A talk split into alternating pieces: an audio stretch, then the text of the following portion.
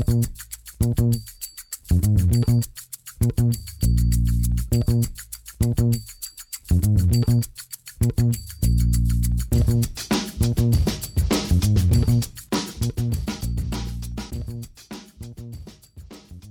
damit hallo und herzlich willkommen zu Football Rausch. Mein Name ist Tim Rausch und an meiner Seite ist wie immer und zum letzten Mal in diesem Jahr Rahman Robrell. Hallo Rahman.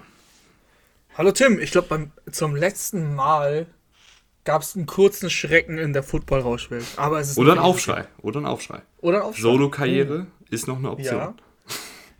Ich meine, du bist ja schon eben äh, bei Run NFL aufgetaucht. Ja, mit, mein, mit meinem grandiosen Tweet. Herrlich. Aber auch nur, weil du da in der, in der Redaktion sitzt. ich hatte meine Finger da ein bisschen im Spiel, das muss ich zugeben. Ja, wir geben alles dafür, dass der Podcast hier ganz groß wird, Leute. Ähm, Rahman hatte Schicht bei RAN, hatte TV-Schicht. Äh, deswegen setzte er sich heute auf meinen Rücken und ich. Äh, ja, du musst mich halt auch mal wie so ein richtiges Workhorse, Jonathan Taylor-like durch die Sendung jetzt hier carryen. Aber du kannst trotzdem einfach deine wilden Takes raushauen. Ähm, ich habe ja ein bisschen was mitbekommen. Ich kann schon was aha. sagen. Aber ja. Ich, Rahmen vorher. Ich, ich werde vorher, ja. Äh, bevor du loslegst, ne?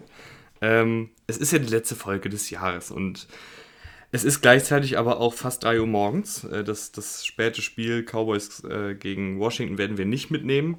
Ähm, und ich habe jetzt ehrlich gesagt nicht so Lust, hier noch eine Riesenrede zu schwingen ihr wisst, wie lieb wir euch haben. Ihr wisst, äh, wie geil wir es finden, wenn wir auf Twitter, auf Instagram und Co. Nachrichten von euch bekommen. Und ihr wisst auch, dass wir euch sehr, sehr dankbar sind, äh, jedem Einzelnen und jeder Einzelnen, äh, die uns irgendwie in irgendeiner Art und Weise supporten. Sei es dadurch, dass ihr uns irgendwie weiterempfehlt an Freunde, sei es dadurch, dass ihr auf Twitter unter irgendwelche Tweets drunter haut, hört mal bei Football Rausch rein, oder sei es mit irgendwelchen Bewertungen auf, Insta äh, auf Instagram, sei es schon, auf iTunes oder Spotify. Äh, egal welcher Support, äh, oder sei es einfach nur, dass ihr die Folgen immer treu hört. Wir sind euch super dankbar dafür. Das war wieder ein super Jahr mit euch und äh, wir freuen uns aufs nächste. Mehr äh, schaffe ich jetzt hier um 3 Uhr morgens nicht. Ja, das hast du aber trotzdem sehr schön gesagt. Und ähm, da ich wirklich nicht mehr schaffe, lasse ich das stehen. du kommst aber mit ein paar Takes im Gepäck, Rahman. Hast du schon vorher ja, angekündigt.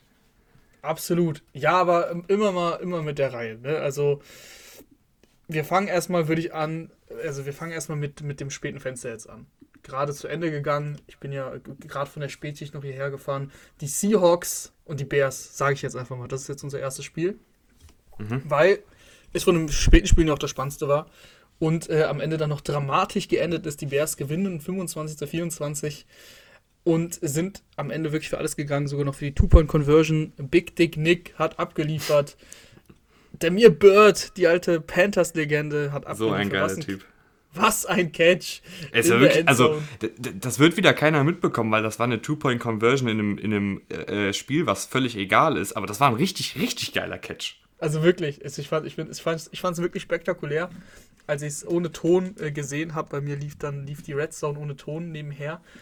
Ähm, spektakulär. Spektakulär auch seine Statline. Ein Catch für 11 Yards. Der Catch, muss man sagen, den er da gemacht hat, der geht nicht in die Statline ein. So oder so, die Bears gewinnen und die hauen die Seahawks auch offiziell jetzt aus den Playoffs raus. Das habe ich zumindest äh, gelesen. Ich habe es nicht nachgecheckt, aber das, mit 15 müssen wir uns eh nichts vormachen. Äh, haben die Seahawks eh nichts in den Playoffs verloren. Und das ist irgendwie symptomatisch, finde ich, oder? Also, Russell Wilson ist schon ist das ganze Jahr nicht der Russell Wilson, den wir kennen. Und wir kennen ja Russell Wilson auf einem sehr hohen Level. Aber es, es bestätigt sich irgendwie Woche für Woche, auch am Ende, sie machen die Two-Point-Conversion, sie haben noch eine Minute auf der Uhr, die Seahawks, mit einer Timeout mindestens, also eine hatte ich auf jeden Fall gesehen. Und hattest du das Gefühl, dass Russell Wilson die jetzt zum Field Goal trägt? Ich nicht. Nee, irgendwie nicht. Achso, ich, ich dachte auch erst, dass du meinst, es ist symptomatisch, dass, dass Pete Carroll von einem ich sag mal, modernen Schachzug, nämlich die Two-Point-Conversion nee. auszuspielen, geschlagen nee, wird. Das ist ja auch, man muss ja ganz kurz dazu sagen, das ist ja, also für mich hat das jetzt nichts mit Analytic, Analytics zu tun. Das ist pures Gambeln. Wir stehen 4-9, komm, wir sind auswärts hier in, bei, bei Seattle. Lass einfach für den Sieg gehen. Das hat jetzt nichts mit äh, Mathematik und, und, und ähm, modernem Football zu tun. Für mich persönlich zumindest, das ist Gambeln. Das haben sie gut gemacht. Aber ich finde einfach, es passt zur Seahawks-Saison, dass sie so einen Spieler noch hergeben. Sie haben ja die ganze Zeit geführt eigentlich, das sah ja richtig gut aus, also vom Score, vom Spielerischen, ne, immer mit Vorsicht genießen. Ich habe das alles nebenher gesehen, das wisst ihr ja. Ähm, war, das, war das okay, aber jetzt auch nicht viel mehr. Ähm, und Dennoch geben sie dieses Spiel ab gegen, gegen ein Bears-Team, das mit Nick Foles den dritten Quarterback da drauf hat. Äh, klar, Nick Foles ist ein alter Hase, aber boah, die Bears, ähm, es ist immer ein bisschen schwierig, den Bears zuzuschauen und trotzdem verlierst du dieses Spiel. Ich finde es einfach, ja, es, es, und es wundert mich am Ende des Tages nicht. Und das äh, ist einfach alles nicht gut für die Seahawks. Ja, mich hat es vom, vom Spielverlauf schon gewundert, dass sie da auf einmal nochmal zurückgekommen sind. Ich hatte das Spiel eigentlich schon ein bisschen abgeschaltet. Äh, ihr wisst ja, wir müssen ja hier äh, also normalerweise, wenn Rahman. Weil Chiefs gegen Steelers so, so spannend war, oder was? nee, aber normalerweise, wenn, wenn Rahman nicht arbeitet, wir arbeiten ja gleichzeitig noch die anderen Spiele auf, während wir dann wieder andere Spiele gucken. Und wenn dann halt so ein Seahawks-Team gegen ein Bears-Team mit, keine Ahnung, 11, 12 Punkten führt, dann guckt man da vielleicht nicht mehr ganz genau hin, äh, sondern arbeitet dann schon wieder irgendein frühes Spiel nochmal auf und guckt sich da nochmal die Daten an und, und hast nicht gesehen.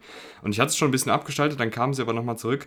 Aber ich muss auch sagen, davor es waren schon ein paar gute Plays dabei, beispielsweise direkt zu Beginn äh, das lange Ding auf Metcalf, das, das wirkte ein bisschen Vintage Seahawks-mäßig.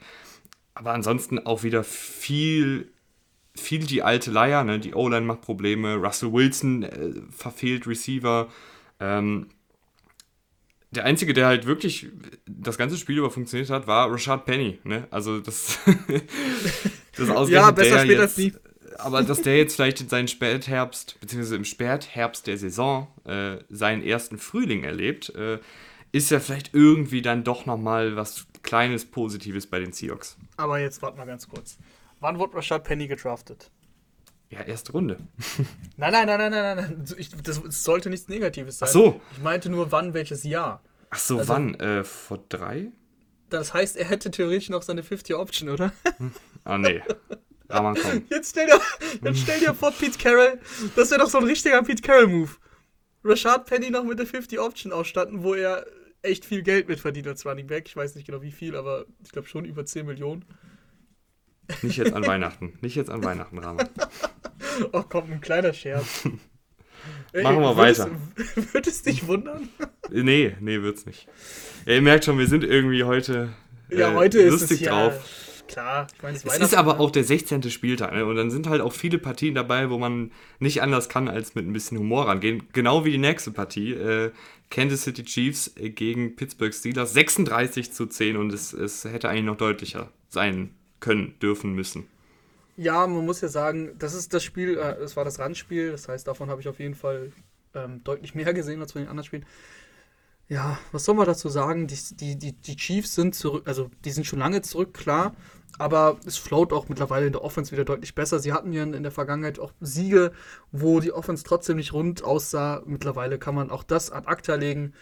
Ähm, Patrick Mahomes, sau, sehr, sehr sauberes Spiel. Drei Touchdowns, äh, keine Interception, nur sieben Incompletions insgesamt. Und äh, das über Weitstrecken ohne Hill, der auch ganz, ganz schnell ähm, auf die Bank gesetzt wurde. Ich glaube einfach, dass der auch dann nicht mehr gebraucht wurde. Stand 23-0 relativ schnell.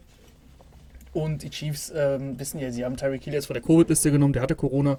Wir müssen den ja jetzt nicht auspowern. Also das war zumindest, äh, wenn ich immer geguckt habe, war er dann in der zweiten Halbzeit zumindest nicht zu sehen. Hatte auch nur zwei Catches, die waren allesamt äh, im ersten Viertel, ich mich richtig erinnere. Von daher äh, ganz, ganz entspannte Angelegenheit und die Steelers, ja.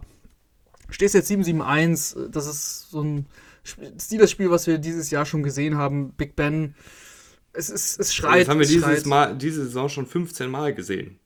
es, ist, es, ist, wirklich jede Woche das Aber sie haben, sie haben ja sieben, trotzdem sieben Spiele gewonnen. Ich meine aber auch einfach auch von dem, von dem Spielverlauf her. Mhm. Aber sie haben das jetzt auch nicht zum ersten Mal gesehen. Klar, vom Spielerischen her, Najee Harris bei dritten, Dritter und Zehn hinter der Scrimmage anwerfen und so. Ne, klar. Das, das, das, das ist jede Woche eigentlich das Gleiche. Aber es wird Zeit, oder? Es wird Zeit, dass das Big Ben dann auch ähm, footballmäßig das Zeitliche segnet und, und einfach ein schönes Leben lebt ähm, im Ruhestand. Ja. Ähm, ich würde aber trotzdem noch bei der Partie ein Takeaway äh, mitnehmen über einen Spieler, über den wir, glaube ich, noch nicht ganz so oft gesprochen haben, äh, nämlich Creed Humphrey, den Center der Chiefs. Äh, der ist ein Rookie, wissen ja wahrscheinlich viele, und der ist äh, vielleicht sogar der beste Center der Liga momentan wie der da unter anderem Cameron Hayward und Co. frei äh, weggeblockt hat und dann auch im Laufspiel ähm, die Leute weggeblockt hat und da den Weg freigeblockt hat, das war sehr, sehr, sehr gut. Und das ist auch schon diese ganze Saison über sehr, sehr gut. Ähm, rechts daneben steht noch Trey Smith, äh, Sechstrunden Guard, der auch sich da als Starter etabliert hat. Also da haben die Chiefs wirklich im Draft sehr, sehr gut zugeschlagen. Und Rahman, was mir auch aufgefallen ist in der Partie, wir haben ja so ein bisschen vor ein paar Wochen uns gefragt, was könnte denn noch so ein Plan B von den Chiefs sein, wenn halt dieses Passspiel über Mahomes nicht klappt, wenn Mahomes vielleicht eine Off-Day hat. Ähm, und mittlerweile sind die Chiefs ein kleines, aber feines Power-Run-Team. Also im Sinne von, dass sie wirklich viel auch Inside-Zone-Läufe drin haben. Das, das war zu Beginn der Saison nicht so häufig. Ähm, und das ist dann, finde ich, nochmal was ganz anderes. Das ist ja dann auch etwas physischeres als diese ganzen Gimmick-Sachen, die sie ja auch sehr gut machen, aber die halt, äh, ich glaube, wenn du, wenn du wirklich ein, ein, Element hast, wo du den Ball stur durch die Mitte läufst, aber mit Power und mit, mit Wille und dann auch diese Physis ausleben kannst auf den Gegner, dann ist das auch nochmal etwas, was dieses Team ein bisschen kompletter macht. Ja, absolut, absolut. Also eigentlich, die Chiefs machen einem ja so ein bisschen Angst, muss man ja schon sagen. Also die Defense spielt jetzt wirklich über viele, viele Wochen sehr konstant. Und ja, dass die Offense, wenn sie will, einfach mal ganz schnell 24 Punkte oder so zur Halbzeit machen kann, das wissen wir auch. Und jetzt kommt noch diese zweite Facette, dass sie das Laufspiel ein bisschen, bisschen beleben. Kleider Ruzilär hat sich jetzt an der Schulter verletzt, aber das ist jetzt auch nichts Neues, auch nichts Neues hier im Podcast. Ich finde, dass Daryl Williams das mindestens genauso gut macht und du hast mit Derek Gore noch einen Power Runner, der macht das auch solide. Also, die Chiefs brauchen ehrlich gesagt keinen Clyde edwards so hart es klingt, auch wenn es ein First-Round-Pick war. Der Touchdown, Hut ab, muss man sagen, wie er da zurückbounced von dem, von dem Tackle. Das ist eigentlich ein Tackle verlost, das macht er schon gut. Aber wie gesagt, äh, die Verletzung jetzt, wenn, es, wenn er jetzt länger ausfallen würde, theoretisch ist mal eine Schulterverletzung. Ich glaube nicht, dass das irgendeinen Einfluss auf dieses Team hat, weil das Laufspiel einfach keine tragende Rolle da spielt. Und wenn, dann können es auch Williams und, und Gore eben auch machen. Stichwort Laufspiel. Äh, die Las Vegas Raiders haben es wieder, haben es auch wieder gefunden. Äh, mit Josh Jacobs, angeführt von Josh Jacobs fast schon. Ähm, beziehungsweise Derek Carr war auch äh, über weite Strecken solide. haben sie 17 zu 13 gegen die Broncos gewonnen und Rahman, es gibt ja so ein paar Takes von mir, die altern wie eine Milch bei 40 Grad in der Sonne. Und einer davon war, dass ich vor der Saison eher noch zu Drew Lock tendiert hätte, anstatt zu Teddy Bridgewater, aber man sieht schon deutlich, äh, was da für Unterschiede sind. Ähm, Drew Lock hat in meinen Augen einfach sich nie weiterentwickelt. Also der, der Drew Lock, der in seiner ersten Saison war, ist noch der gleiche Drew Lock, den wir jetzt sehen, dass er halt, wie soll man sagen, er ist ein er ist ein Werfer und kein Passer, falls es Sinn ergibt, jetzt hier und bei morgens äh, ein bisschen metaphorisch zu werden. Das musst ähm, du schon ein bisschen ausführen. Bedeutet, bedeutet, dass er den Ball gut werfen kann und dass er auch die Wurfkraft hat, um jetzt jeden Wurf zu machen und auch die, die nötige Athletik und alles. Aber der Unterschied zwischen einem Werfer und, und einem Passer ist, dass der Passer antizipiert, dass der Passer erkennt, wo sich Räume auftun, dass der Passer erkennt, wann muss ich meinen Receiver wo bedienen, auch wenn er vielleicht noch nicht offen ist. Und Drew Lock ist eher so, er er wartet, er wartet, er wartet und wenn der Receiver offen ist, dann wirft er den Ball. Aber er hat nicht dieses, diesen mentalen Aspekt, dass er antizipieren kann, wann der Receiver offen ist und so dann das Timing auch besser drauf hat. Also viele Würfe sind da zu spät, viele Würfe sind natürlich auch einfach dann nicht genau. Äh, aber ich habe so das Gefühl, der mentale Aspekt bei Drew Lock, der ist einfach nicht so weit. Ja, also zu dem Spiel nicht, nicht viel gesehen. Äh, man muss am Ende des, des, Tages halt schon festhalten, Drew Lock, was hat er in diesem Spiel gemacht? Für 150 Passing Yards, der Touchdown, den sie erzielt haben, war nach einem Pick von K. Also das war, da waren sie sofort an der 1. Ah, war übrigens ein sehr, sehr guter Pick von Bradley Ja, Chubb. ja, also äh, Bradley Chubb, sehr, sehr athletisches Play. Klar kann man noch ein bisschen K einen Vorwurf machen, so, den musst du schon drüber bekommen. Dennoch, äh, von Chubb war es auf jeden Fall richtig stark. Aber das war halt auch das Einzige, was sie hinbekommen haben. Das war der einzige Touchdown. Rahman will es gerade so nicht. Aber dass Chubb, äh, wenn er ja Astronaut äh, als Handle hat, abhebt, ist natürlich auch klar. Ist es ein Handle? Ja. Ja, dann ist völlig zu Recht. äh, die die Chubb-Brüder haben auf jeden Fall delivered äh, an diesem Wochenende. Aber die Broncos haben trotzdem verloren, weil Sind das Brüder? Ähm, ja, oder? Bradley, Bradley und Nick Chubb? Ich dachte ja? schon. Das wäre wild. Das, das, wusste ich nicht. Also, bin ich mir Warte, das, das können wir ja jetzt nicht hier so stehen lassen. so, sind das. Ich dachte immer, das wären Brüder. Wobei ja, ich glaube, das, das sind keine Brüder. Nee, ich, also. Dann habe ich das Hey, immer, äh, ich ich immer jetzt auch zum ersten Mal gehört. Ich habe das wirklich immer geglaubt. Aber ich, ich finde jetzt nichts, aber hier steht related, Fragezeichen. Also, wenn sie Brüder wären, dann würde man sich nicht diese Frage stellen. Ja, okay. Wie auch immer. Dann eben nicht die Namensbrüder. Aber guck mal, die Broncos haben 16 Mal den Ball gelaufen. Für sage und schreibe 18 Yards. Javonte Williams ist, hat nur sieben Carries bekommen. Sieben. Apropos Chubb, weißt du, wer mein Vergleich? Nein, Spaß. Spaß. Ja, Spaß, ja, ja, Spaß. ja, ja. Äh, nee, den gebe ich dir. Der ist gut. Ähm, äh, Javonte Williams nur sieben Carries bekommen. Das ist, ich meine, ich habe es letzte Woche gesagt, ich sage es gerne nochmal. Gordon auch, also warum die beiden sich die Carries teilen. Gordon übrigens eine sensationelle Statline. Sieben Carries, Carries für minus vier Yards. Das musst du erstmal machen. Äh, Aber Javonte auch nur sieben für zwölf Yards. Also unfassbar, die, die, die Laufdefense, auch wenn sie nicht aufgelaufen sind, ähm, der Raiders. Und ja, wenn du dann überhaupt gar keinen Rhythmus bekommst in der Offense. Ich meine, du hast 156 Total Yards. Das ist ja ein, das ist ja wirklich ein Scherz. Dann äh, kannst du kannst du auch mit dem Big Play, was äh, Bradley Chubb, der Nicht-Bruder von Nick Chubb gemacht hat, da kannst du halt dann nichts, nichts machen. Und die, die, die Raiders haben wirklich nicht gut gespielt, aber es reicht dann, weil die Broncos mit Drew Lock einfach kein, kein Team sind, das konkurrenzfähig ist. Ja, äh, die Raiders. Ähm, Derek Carr hatte auch, wie du gesagt hast, hier und da äh, seine Aussätze in der Partie. Aber er hat jeden Pass über 10 Yards angebracht. Also da hatte er, glaube ich, 11 von, habe ich eben nachgelesen. Ähm, das heißt, das, das etwas tiefere Passspiel, was ja in den letzten Wochen schwieriger war, hat in der Partie jetzt sehr gut geklappt. Ähm, hat jetzt nicht so viele Punkte eingebracht, aber immerhin ist natürlich auch, Denver hat auch eine gute Defensive, das ist ja, ist ja auch klar.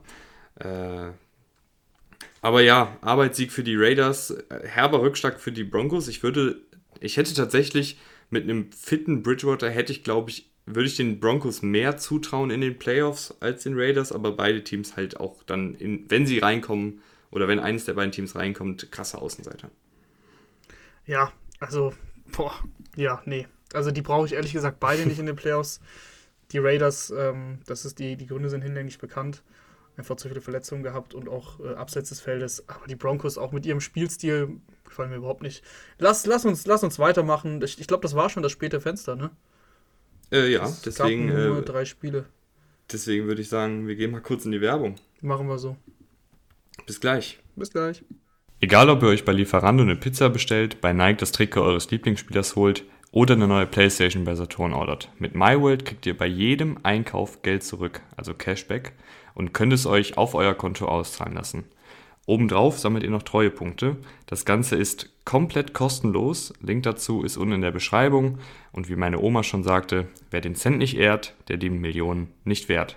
Und jetzt weiterhin viel Spaß mit der Folge. Und da sind wir wieder. Und Rahman, äh, machen wir es kurz und schmerzlos. Wir fangen mit den Baltimore Ravens an. 21 zu 41 Klatsche, äh, was aber ehrlich gesagt auch in Ordnung ist. Also äh, gegen dieses Bengals-Team mit dieser ramponierten Secondary ist das halt einfach das größte Mit Mismatch, was ich je gesehen habe. Äh, Ich fange ich fang einfach mal an damit. Äh, Joe Burrow, unfassbar gutes Spiel. Ich glaube, er hatte jetzt am Ende 500 Schlag mich tot Yards. 25. 525. 525 und vier Touchdowns. Und vier Touchdowns. äh, Die 525 Yards sind der viertbeste Wert all time, was Passing Mhm. Yards angeht. Und äh, T. Higgins, äh, du warst ja ein riesen, riesen Fan von T. Higgins schon immer. Äh, ich war da immer ein bisschen skeptischer, aber in dieser Saison hat er äh, da wirklich sehr, Ich sehr finde- abgeliefert. Ja, sorry, dass ich da reingrätsche. Mhm. Sa- Hast, hattest du noch was zu T. Higgins? Weil dann, dann äh, habe ich was. Nee, nee. Ich stelle nämlich eine Frage in den Raum. Und die habe ich mir schon ein paar Mal äh, zuvor gedacht, aber jetzt traue ich sie auch, mich auszusprechen. Wer ist denn da eigentlich der Nummer 1 Receiver? Ich hab Damit eine meine ich nicht. Ja, sorry, Braucht es damit, eine Nummer 1 Receiver da? Nee, nee, nee, nee, nee, nee, nee, damit meine ich jetzt nicht, damit meine ich jetzt nicht, äh, wer hat mehr Targets oder so, sondern findest du, also siehst du da jemanden besser oder sagst du einfach, nee, komm, da will ich mich gar nicht drüber, will ich gar nicht drüber nachdenken, einfach beide gut.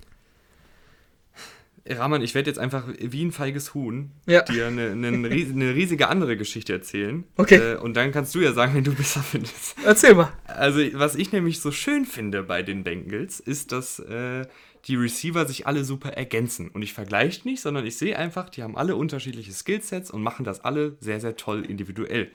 Ähm, Aber jetzt mal, jetzt mal ernsthaft, du hast mit, mit Tyler Boyd einen sehr, sehr erfahrenen, sehr, sehr guten, sicheren Slot-Receiver. Du hast mit T. Higgins diesen, diesen Spieler, der für die Contested Catches sehr gut ist. Ähm, und du hast, äh, der natürlich auch noch ein bisschen mehr kann ne, als Contested Catches, aber das ist, würde ich sagen, ist so mit so seine größte Stärke. Und du hast dann Jamar Chase, der so von allem ein bisschen was machen kann, der dir aber auch nochmal einen Ticken mehr Speed gibt als ein T. Higgins äh, und einen Ticken mehr Route Running gibt als ein T. Higgins, würde ich jetzt sagen. Findest du? Dieses Trio. Hm. Ja, ich finde spannend. Ja. Spannend. Ja, obwohl die, die Whip Route beim Touchdown, die war auch schon stark von Higgins. Ne? Ich finde, du kannst deine, deine Vergleiche bei, bei Higgins und Chase fast äh, eins zu eins ähm, tauschen. Also Jamar mhm. Chase ist ja auch bei Contested Catches sehr, sehr gut. Ähm, und, und ich finde aber das Route Running per se an sich sonst, ja, also das ist jetzt nicht schlecht, auf keinen Fall. aber ähm, ich finde, dass das äh, der gute T schon ein bisschen besser macht, tatsächlich. Äh, wie dem auch sei, ähm, ich finde, das ist ein sehr, sehr, also es ist vielleicht das beste äh, Receiver-Trio momentan, weil bei den Buccaneers fehlen ja ein paar. Und äh, Burrow ist halt auch der Quarterback, der die dann bedienen kann. Und es ist jetzt auch nicht so, dass, dass Burrow jetzt einen super leichten Tag hatte, äh, weil die Ravens haben durchaus auch den Blitz gebracht. Die haben auch äh, hin und wieder äh, Druck generiert, weil die Offensive Line der Bengals immer noch nicht gut ist. Aber Burrow war super abgeklärt gegen den Blitz. Ich glaube, er hat 13 von 16 Pässen angebracht gegen den Blitz. Und äh, Rahman bei den Ravens. Äh, am Ende turnten da äh, äh Daryl Worley und Ke Kevin Seymour auf Cornerback Outside rum. Beides ehemalige Panthers-Spieler, ich glaube 2018, 2017 so in dem Dreh. Und da, da, sind mir damals schon die Haare ausgefallen, wenn die gestartet sind.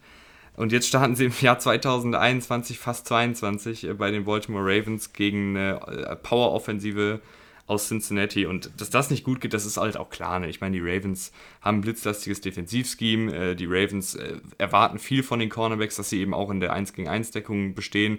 Und vor allen Dingen bei diesen, wenn sie halt dann Zone Coverage callen, du merkst einfach, dass da die Abstimmung nicht, nicht passt. Also du hast ja Zone Coverage, manchmal übergibst du ja den Spieler, aber manchmal machst du dann auch ein Man-Match-Konzept, dass du halt äh, beispielsweise, wenn jetzt Jamar Chase von rechts nach links eine Crossing-Route läuft und T. Higgins von links nach rechts eine Crossing-Route läuft, also die sich sozusagen in der Mitte kreuzen, dann laufen einfach die Cornerbacks auf der jeweiligen Seite, gegen die sie gestartet sind, mit. Und bei den Ravens ist da einfach die Abstimmung so kacke, dass dann halt dann auf einmal zwei Cornerbacks bei einem sind und null bei dem anderen. Und dann es ist einfach, es ist einfach Verletzung. Eine Verletzungsmisere bei den, bei den Ravens. Und es tut mir leid. Ich fand Josh Johnson hat es ganz gut gemacht im Groben und Ganzen, aber es, es reicht halt nicht. Weißt du, wer der Tackle-Leader bei den Ravens war? Patrick Queen? Tony Jefferson. Sagt dir das was? Ah. Ach, den haben sie ja zurückgeholt. Das habe ich noch nicht gelesen. Tony Jefferson hat ähm, das letzte Mal wirklich richtig Football gespielt, 2018. 2019 hat er noch fünf Spiele für die Ravens gemacht. Und dann war er 2020 gar nicht in der Liga. Und jetzt war er irgendwie bei den 49ers, hat er ganz, ganz wenig Snaps gespielt und, ähm, und jetzt ist er eben wieder in Baltimore. Also der Tackle-Leader ist ein Spieler, der seit drei Jahren eigentlich kein Football gespielt hat. Darauf will ich hinaus. Und, das ist, und der ist in der, in der Secondary beheimatet, ist ein Safety und Tony Jefferson hat äh, große Verdienste in Baltimore. Aber es ist ähm, einfach, also wenn du, du merkst halt, wenn so jemand dein Leader im Spiel ist in der Secondary, dann natürlich kann das nicht mehr gut werden. Und wie du schon gesagt hast, ähm, mit Seymour und Wally, das hattest du ja letzte Woche schon. Und der einzige Cornerback, der halbwegs ähm, häufig gestartet ist dieses Jahr, das war Everett und der hat sich auch verletzt im Spiel. Mhm. Und der ist auch ausgefallen. Also es ist, ey, man kann, es, man kann eigentlich nur drüber lachen. Und das ist äh, eher ein in sich lachen und dabei weinen, aber das ist natürlich kein positives Lachen, aber was, was, es, es bleibt dir ja nichts mehr anderes übrig. Was willst du, was willst du da tun, wenn, wenn du so ein Pech hast, wenn dann auch noch dein zweiter Quarterback, der gut gespielt hat, dann auch noch Covid hat und dann John, äh, John, äh, Josh Johnson, so ist richtig, der sein 21. Team hat, ähm, wettbewerbsübergreifend, also nicht nur in der NFL, sondern auch CFL und so weiter, XFL. Vielleicht sehen wir ihn irgendwann noch in der 11, wer weiß. Ähm, und der macht das auch noch ganz gut. Also ja, du hast halt, du hast halt keine Chance. Das ist, das ist immer noch die NFL. Die Bengals haben einfach unfassbar viel Firepower. Hast du schon äh, gut gesagt mit den Receivern, die sich sehr gut ergänzen, mit Joe Burrow, der auch eine gute Saison spielt. Das war nochmal ein richtiges Statement-Game von Joe Burrow. Ähm, ich finde, er hat so eine Saison gespielt, die ein bisschen unterm Radar geflogen ist, weil, wenn man sich Sets anguckt, okay, hat doch, ich glaube, er war sogar Interception-Leader vor dem Spiel. Ähm, aber da waren auch ein paar Picks dabei, so, die nicht immer alle auf seine Kappe gingen. Und der hatte auch wirklich viele gute Momente. Und ja, das Spiel, ähm, das, da, damit hat er den Stempel draufgedrückt, damit hat er fast äh, die Division fast klar gemacht. Sie hatte, hat er natürlich noch nicht, noch nicht fix, aber er hat den Tiebreaker gegen die Ravens jetzt sicher und das sind praktisch zwei Spiele Vorsprung. Also viel passieren kann da eigentlich nicht mehr. Und äh, die Bengals werden in die Playoffs kommen und werden wahrscheinlich ein Heimspiel haben. Also das war ein richtiges Ausrufezeichen der Bengals und für die Ravens einfach ein bezeichnetes Spiel für die Saison, wo man eigentlich jetzt auch gar nicht mehr viel dem, dem Spiel viel Wert beimessen kann. Ja, aus bekannten Gründen. Ja, wer auch ein Ausrufezeichen gesetzt hat, äh, womit ich jetzt nicht so richtig gerechnet habe, äh, waren die Houston Texans. 41 zu 29 gegen die Los Angeles Chargers. Ähm, äh, war eigentlich relativ äh, simpel. Also beide Teams hatten so, so einen ähnlichen Gameplan, Laufspiel und Kurzpassspiel. Äh, aber bei den Texans hat es einfach ein bisschen besser geklappt. Also muss man so klar sagen, äh, die, die Chargers ohne Joey Bosa ist diese Defensive Line und diese Front Seven einfach auch echt nicht gut. Das, das ist jetzt nichts Neues, äh, gerade für Chargers-Fans. Ähm, aber du merkst halt, dass ein Joey Bosa dieser Defensive Line halt komplett das Potenzial gibt oder halt in dem Falle eben nicht gibt. Also äh, ohne Joey Bosa ist das vielleicht sogar die schlechteste Defensive Line der Liga. Äh, ich habe jetzt nicht alle 32 Defensive Lines vor Augen, aber äh, die Chargers Defensive Line ist auf jeden Fall nicht gut, gerade was das ähm, das Stoppen des Laufspiels angeht. Das ist ja eh Staley's Philosophie, dass man beim Laufspiel ein bisschen mehr zulassen kann, aber so viel zulassen, dass ein Rex Burkhead mit, ich weiß gar nicht, wie alt er jetzt ist, äh, einen Karrierebestwert in Rushing Yards hinlegt, vielleicht dann doch nicht, äh, obwohl der Rex auch wirklich Burkhead gut gelaufen ist. Mhm. Ist 31. Ja, ist, ist nicht so alt. für einen Running Back. Ja, für einen Running Back, ja, aber, aber ähm, ich bin ein riesen Rex Burkett-Fan. Das hat Fantasy-Gründe. Nicht dieses Jahr, sondern vor vielen Jahren. Deswegen habe ich immer Rex Burkett gefeiert und ich freue mich, dass er 22 Carries, 149 Yards, zwei Touchdowns. Ja. Aber und Rahman, es war nicht das, es war nicht nur das Blocking, ja. er hat auch wirklich, mhm. wirklich gut selber auf eigene Faust Yards kreiert. Mhm. Ja, Rex Burkett, wie gesagt, also ich fand ihn immer spielerisch ganz cool. Klar, er ist jetzt älter geworden. Mhm.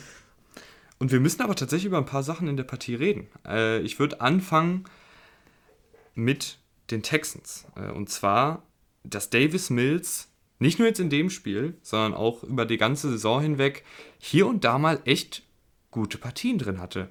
Und wenn man dann noch sich vor Augen führt, dass das die Houston Texans sind, für die er aufläuft, dass die Houston Texans kaum individuelle Qualität in der Offensive haben, dass die Houston Texans vielleicht jetzt auch nicht den allerkreativsten Coaching-Staff haben, obwohl ich finde, dass im Groben und Ganzen machen die das da okay, äh, Joe Cully und sein Team. Ähm, ist jetzt Davis Mills äh, doch ein bisschen mehr als jetzt ein Lückenbüßer? Ja, absolut. Ist, also, also ich, ich finde, Davis Mills ist da aktuell die Zukunft. So muss man das doch ganz klar sagen. Davis Mills ist nicht umsonst ein, ein Drittrunden-Pick. Das war der erste Pick, den sie für ihn quasi benutzt haben. Also sie hatten keinen First und Second. Sie haben keinen Quarterback. Deshaun Watson ist jedem klar, wird kein Spiel mehr für die Texans machen. Und logisch haben sie ihn äh, wahrscheinlich einen Top-5-Pick. Das wird, wird schon drin sein am Ende des Jahres. Aber die Quarterback-Klasse ist nicht gut dieses Jahr. Also falls ihr euch mal so ein bisschen in, äh, in, die, die, in den Draft-Prozess da reingearbeitet habt, da werdet ihr in wenig Mock-Drafts aktuellen Quarterback finden in den, in den Top 10. Von daher, warum nicht? Also warum nicht irgendwie einen, einen guten D-Liner holen oder einen guten O-Liner und ähm, schauen, was Davis Mills dir in Jahr 2 geben kann. Vielleicht steigert er sich sogar. Vielleicht siehst du nach Jahr 2, okay, er ist ein solider oder, oder sogar guter Backup aber ja, mehr wird es jetzt nicht. Aber du hast halt mehr Erkenntnisse. Und ich, ich finde schon, also dass Davis Mills das wirklich gut macht. Ich wollte eigentlich die ganze Zeit auf die Chargers Secondary noch raus, aber da können wir gleich noch reden, weil wenn du 21 von 27 Pässen anbringst, ja, ich weiß, Pass Rush war nicht, war nicht da, aber trotzdem, also das war wirklich ein, von den Texans rundum ein sehr gutes Spiel. Ähm, nicht nur auf der offensiven Seite des Balls. Ja, aber um die äh, Secondary der Chargers auch ein bisschen in Schutz zu nehmen, äh, Davis Mills hat auch einfach dieses Kurzpassspiel sehr gut aufgezogen. Und das ist ja dann manchmal was, was du als Secondary gar nicht zwingend jetzt so komplett ausstellen kannst, beziehungsweise verteidigen kannst. Und äh, ich kann mich auch noch erinnern, dass er mein Sleeper war, als wir damals die Quarterbacks äh, besprochen haben. Da hieß er allerdings noch David Mills, weil ich dachte, er heißt David Mills und nicht Davis. Aber das ist eine andere Geschichte. Er, ähm, genau, er war, er war dein Sleeper und ich habe vor der Saison eine Vorschau geschrieben für RAN, für RAN.de. Und bei Player to Watch habe ich auch Davis Mills genannt, ähm, weil, weil es klar war, dass das starten wird irgendwann. Äh, du wirst nicht mit Tyra Taylor durch die Saison gehen, aus vielen verschiedenen Gründen. Und ja, also er ist, er ist momentan der interessanteste Spieler bei den Texans, ganz klar. Ja, der, ich finde aber noch einen ja, äh, Cornerback Position, Positional geil. Value. Ja, ja, ich weiß. Ich finde mhm. auch noch einen Cornerback richtig geil. Äh, Tavier Thomas, äh, der hat den Pick 6 gefangen, unter anderem in der Partie, äh, und ist ein 2018 undrafted Free Agent mit 438 Speed. Und der hat sich diese Saison da den, den Slot äh, Cornerback-Posten ergattert. Und manchmal brauchen ja Cornerbacks ein bisschen länger, gerade die undrafted Free Agents.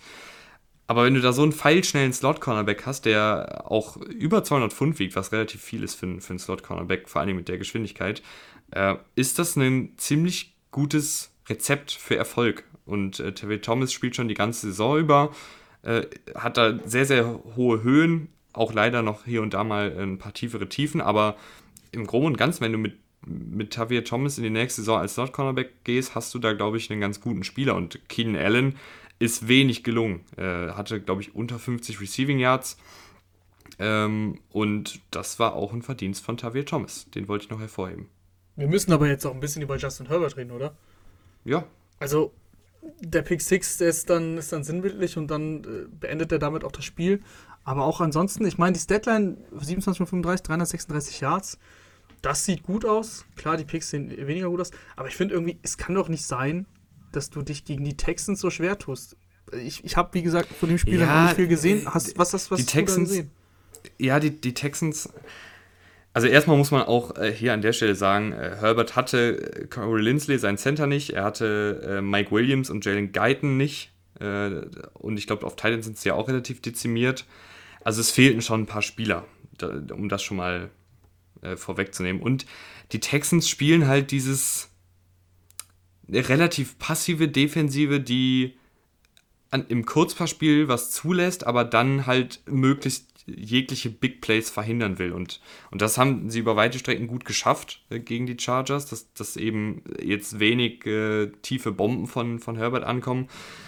Und dann unterläuft, wenn dir dann natürlich so ein Pick 6 mal unterläuft oder eine, eine normale Interception, was halt in einem Kurzpassspiel, da hatten wir letzte Woche über, bei Tour ein bisschen länger drüber geredet, durchaus mal passieren kann, dann sieht es halt schnell so aus. Aber die Schuld jetzt bei Herbert, ich weiß, wolltest du jetzt nicht äh, die Schuld bei Herbert suchen, aber ich meine, mit der Defensive ist dann halt auch, da kommt ja dann auch irgendwie viel zusammen. Ja, definitiv. Also es war jetzt keine to Top-Partie von Herbert, wir haben ihn schon besser gesehen diese Saison.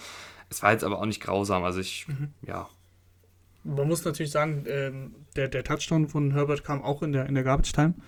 Also der kam, glaube ich, ja fast mit, mit Beendigung der Partie. Viel, viel wurde ja auch ähm, das Offensive Scheme kritisiert in, in letzter Zeit. Auch jetzt, wenn ich mir das so angucke, Justin Jackson, 8 Catches, 98 Yards, äh, war, der, war der Receiving Leader. Ähm, die, hat, die hat halt die Big Play-Option gefehlt mit Mike Williams. Ne? Kann, man, mhm. kann man schon sagen, dass, dass Mike Williams ist ein unfassbarer Receiver, was, was Big Plays angeht, was, was einfach 50-50 äh, Balls angeht, das wissen wir. Und wenn dir, wenn dir so eine Option dann auch noch fehlt, ja, dann sind sie ein bisschen wieder auf den konservativen ähm, Spielstil eingegangen. Aber ich glaube, dass ein Justin Herbert und auch die, die Chargers besser beraten sind, wenn sie, wenn sie da auch Justin Herbert ein bisschen mehr vertrauen und Joshua Palmer kann der, glaube ich, auch ganz gut einsetzen. Und ich weiß, ja, auch Jalen Guyton hat gefehlt. Ähm, dennoch, im Endeffekt hat es nicht zum Erfolg geführt und, und zwar deutlich nicht, muss man nur auch sagen. Wie gesagt, äh, der Touchdown am Ende war in der Garbage Time. Vielleicht äh, gehen die Chargers nochmal in sich in der Offseason, weil klar, sie sind voll im Playoff-Rennen, weiß ich, ist mir klar. Aber ich glaube nicht, dass sich da noch viel verändern wird vom Spielstil her. Und ich glaube, da muss man nochmal noch mal ein bisschen drüber nachdenken, dass man eine klarere Philosophie hat. Mhm. Ich würde sagen, Raman, wir gehen jetzt äh, noch zu zwei spannenden Partien, handeln dann noch die restlichen vier Sonntagsspiele ab, die nicht so interessant waren, gehen dann auf den Samstag und machen dann Feierabend. Let's do it. Und deshalb äh, fangen wir an. Buffalo Bills gewinnen 33 äh, zu 21 gegen die New England Patriots und rächen sich für das Debakel von vor drei Wochen, war es, glaube ich. Jupp, und ähm, das, war, das, war eine, das war einfach eine richtig gute Partie von Buffalo. Also von Anfang an voll, voll, volles, äh, vollen Fuß aufs, aufs Gaspedal gehabt, auch ganz schnell bei 4. und 2, ich glaube, es war, war sogar der erste Drive, ähm, sind sie an der Goal-Line dafür gegangen und wurden noch belohnt. Und die Bills haben ja echt äh, ein paar Spieler. Den haben Gabe Davis hat gefehlt, Beasley hat gefehlt, jeweils, jeweils Corona und äh, Isaiah McKenzie ist da äh, komplett in die Rolle, sogar noch viel mehr reingegangen von, von Beasley. 11 Catches, 125 Yards. Darf ich ganz kurz reingrätschen? Mhm. Ich finde, Isaiah McKenzie fällt wieder in diese Kategorie, äh, ich nenne es mal, ist das nicht mehr als ein Returner? So, das, das hat man sich doch schon damals bei Cordero Patterson gefragt, das hat man sich bei Deontay Harris gefragt und das habe ich mich jetzt auch in letzter Zeit immer mal wieder bei Isaiah McKinsey gefragt, weil wenn Leute so, so dynamisch als Returner sind, dann müssen sie doch eigentlich auch gute Offensivspieler sein, mehr oder weniger. Ich weiß, das kann man jetzt nicht so pauschalisieren, aber ich denke mir dann immer, da, da, muss es doch auch Möglichkeiten geben, diese Spieler mehr in die Offensive einzubinden und deshalb fand ich es cool, dass Isaiah McKinsey so abgeliefert hat. Ich kann mir jetzt. Ich kann mir ihn jetzt nicht direkt in der Running Back Rolle vorstellen. Nee, nee, nee, nee, nee. Ja, ja, aber, aber ich, ist ein guter Punkt auf jeden Fall. Und ähm, elf Catches, äh, zwölf Targets, also hat doch sichere Hände. Klar, kannst du auf jeden Fall machen. Da sind die Bills sowieso echt ähm, gut bestückt, was, was das Receiving Core angeht. Wenn, wenn du dann Isaiah McKenzie als vierte, fünfte Option reinwirfst und der, der so einen Job macht, ähm, ja, dann, dann hast du auf jeden Fall da keine Probleme. Ja, und Josh Allen, echt äh, richtig gutes Spiel gemacht. Also es war ein super wichtiges Spiel für die Bills, für die Division, da ging es ja um alles. Jetzt sind sie vorbeigezogen, weil sie ähm, gewisse Tiebreaker einfach auf ihrer Seite haben. Es steht ja 1-1 in der direkten Bilanz. Aber die Bills sind jetzt vorbei, beide, beides gleiche Rekord. Ist klar, also wenn die das Spiel verloren hätten, dann, dann ist New England quasi schon Division-Sieger.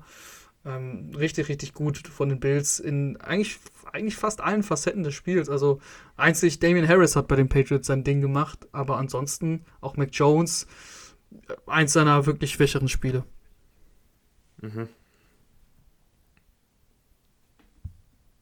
Schweigst du weiterhin oder? Ach so, nee, ich dachte, ich dachte gerade, Raman, weißt du, mir läuft ja immer der Schweiß äh, den Nacken runter, wenn wir hier mitten in der Nacht sitzen und man hört so fünf Sekunden nix. Dann gehe ich hier immer direkt auf den Bildschirm und denke mir, oh nee, ist der, hat der jetzt sein Internet verloren? Müssen wir jetzt hier nochmal neu. Oder, oder du sprichst einfach. Ja, oder ich spreche einfach, aber das war so ein. Ich habe ich hab da nicht die Fra das Fragezeichen am Ende rausgehört. Ich dachte, du erzählst ich, ich wollte, ich wollte, ich wollte nicht alles vorwegnehmen, deswegen äh, überlasse ich dir der Mac Jones.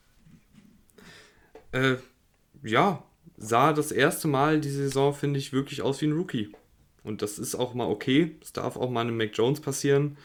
Äh, die Bills Defense ähm, hat das Ganze ganz gut gemacht. Aber ich weiß ehrlich gesagt nicht so richtig, was sie jetzt so besonders gemacht haben. Da bin ich jetzt gerade einfach, bin ich überfragt. Da habe ich ja, jetzt keine Antwort drauf. Die Bills sind eigentlich das ganze Jahr über defensiv sehr, sehr unangenehm. Also das haben sie letztes Jahr ein paar Probleme gehabt. Der Pass Rush ist besser geworden.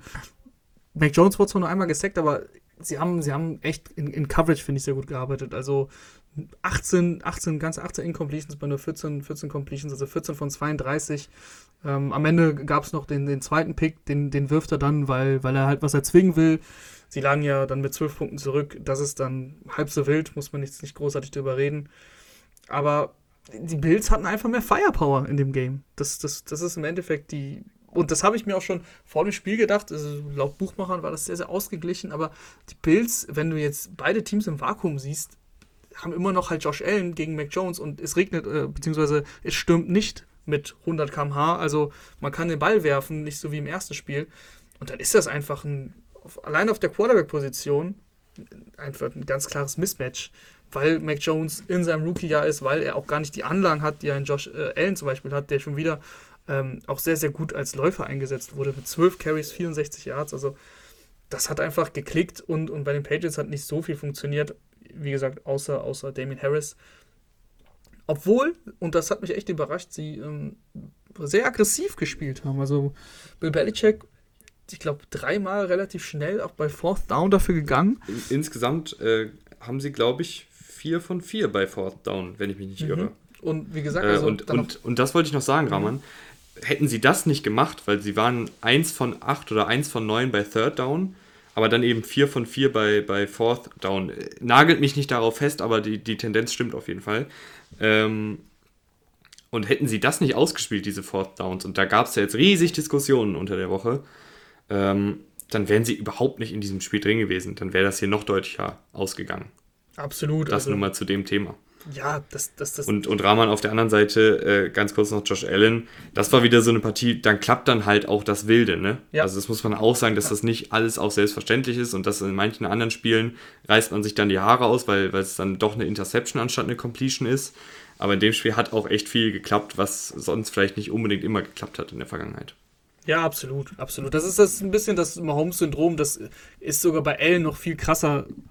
Allen glaubt schon auch, dass er Superheld ist und dass er jeden Wurf machen kann. Und das ist auch zu Recht so, dass er das glaubt, weil das zeigt er ja dann auch sehr, sehr häufig.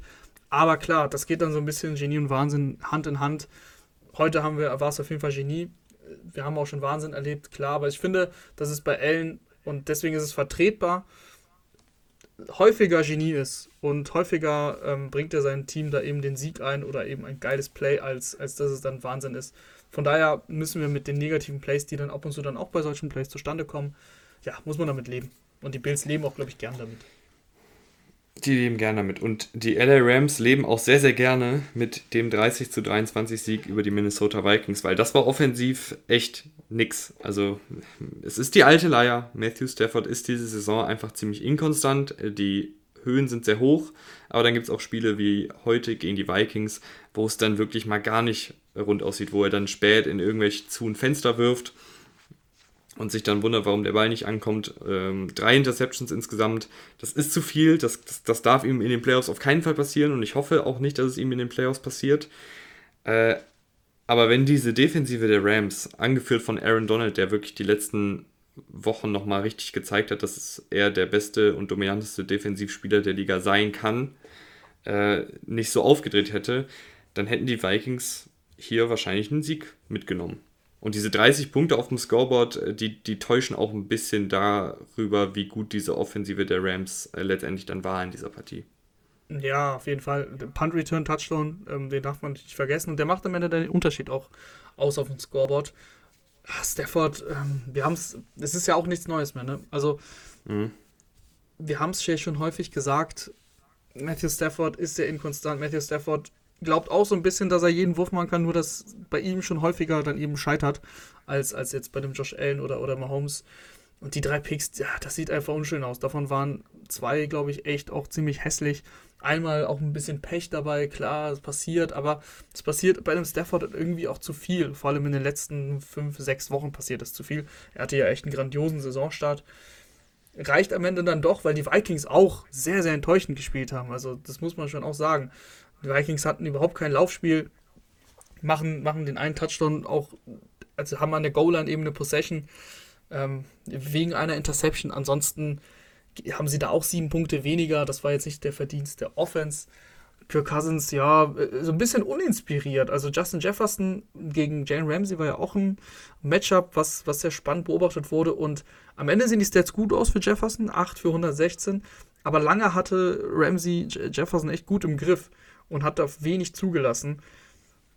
So haben die, haben die Rams relativ schnell sich einen Vorsprung erarbeitet und dann war der Punt-Return auch so ein bisschen so der, der Deckel auf dem, auf dem Topf, weil es dann 2010 stand und da sind die Vikings auch nie mehr zurückgekommen, weil ihnen irgendwie die Firepower gefehlt hat. Was mich irgendwie ein bisschen überrascht. Klar, Devin Cook hat auch gefehlt, deswegen auch das Laufspiel ein bisschen schlechter als sonst oder deutlich schlechter als sonst. Aber das ist eigentlich keine Ausrede. Ähm, die Vikings spielen eine der merkwürdigsten Saisons äh, dieses ganzen Jahres, das sowieso komplett merkwürdig ist. 7 und 8 stehen sie jetzt, also so langsam wird es auch wirklich dann mit der Wildcard eng. Und irgendwie kann man es sich so richtig, so richtig kann, kann man sich nicht erklären, weil die Defense, die war ja jetzt zum Beispiel auch da. Ich glaube, ich habe letztens mal gesehen, dass die sogar, ähm, auch wenn sie heute gar keinen Sack hatten, die Sack-Statistik letzte Woche noch angeführt haben. Ähm, hat mich überrascht, hatte ich gar nicht so auf dem Schirm.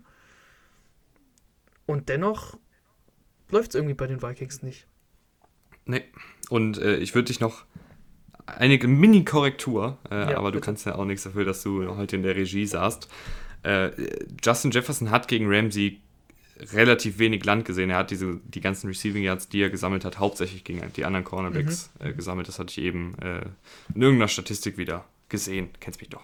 Ja, ja, klar. Aber das, das zeigt ja zumindest, dass ich nicht ganz äh, falsch war. Also Ramsey hat ihn gut zugemacht. Danach, das mhm. habe ich nicht gesehen. Das stimmt. Ähm, so oder so gut gecoacht, dass sie dann die Matchups ein äh, bisschen, von, bisschen vom Matchup her weggegangen sind von Ramsey. Aber ich tue mich einfach mit den Vikings insgesamt schwer, weil ja. so lange es, es so gestockt hat. Thielen hat, ähm, ich glaube, bis zur Halbzeit gespielt oder zwei, wann ist er genau verletzt raus? Ich habe nur gesehen, dass er verletzt raus. Ich glaube, das zweite, zweites Viertel war es. Klar, das tut dann, das tut dann weh, dass er dann, dass er dann rausgehen muss, aber die Rams haben dieses Jahr schon was zugelassen, finde ich. Also sie haben ihre Big Plays gehabt, aber sie haben schon Plays zugelassen und bis Kirk Cousins dann auf seine 300 Yards gekommen ist, die er dann am Ende hatte, hat gedauert und das, ähm, das täuscht jetzt am Ende seine, seine Stats, weil er wirklich über drei Viertel, finde ich, sich echt schwer getan hat. Aha.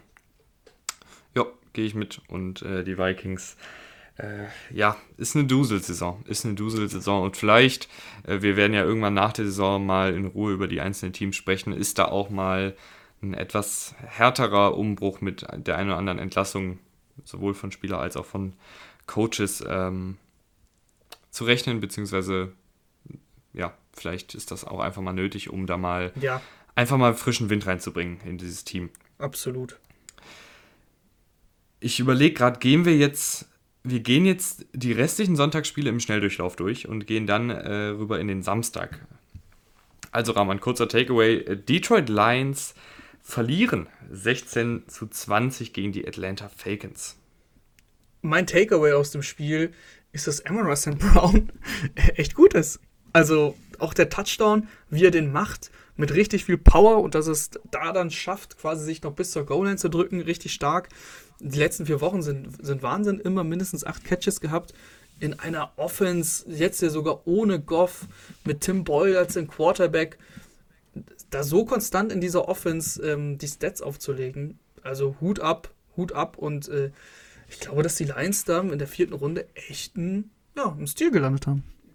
Ja, äh, ich hatte vor der Saison mal irgendwann gesagt, dass das Amon Russell Brown für Goff im Idealfall so eine Cooper Cup Rolle einnehmen kann und ich finde, das macht er auch echt mittlerweile richtig gut. Ja, die letzten vier Wochen, als ja. dieser ja, äh, als, aber gut, jetzt ist Cooper Cup natürlich halt in dieser Saison nochmal einen Riesenschritt nach vorne gemacht. Das, das hatte ich jetzt nicht kommen sehen, als ich damals den Vergleich gezogen habe.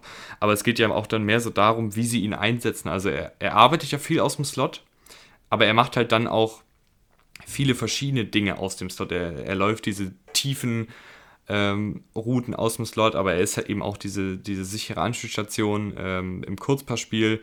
Er blockt gut, also es ist wirklich ein sehr, sehr kompletter Spieler, finde ich, äh, dafür, dass er ein Rookie ist.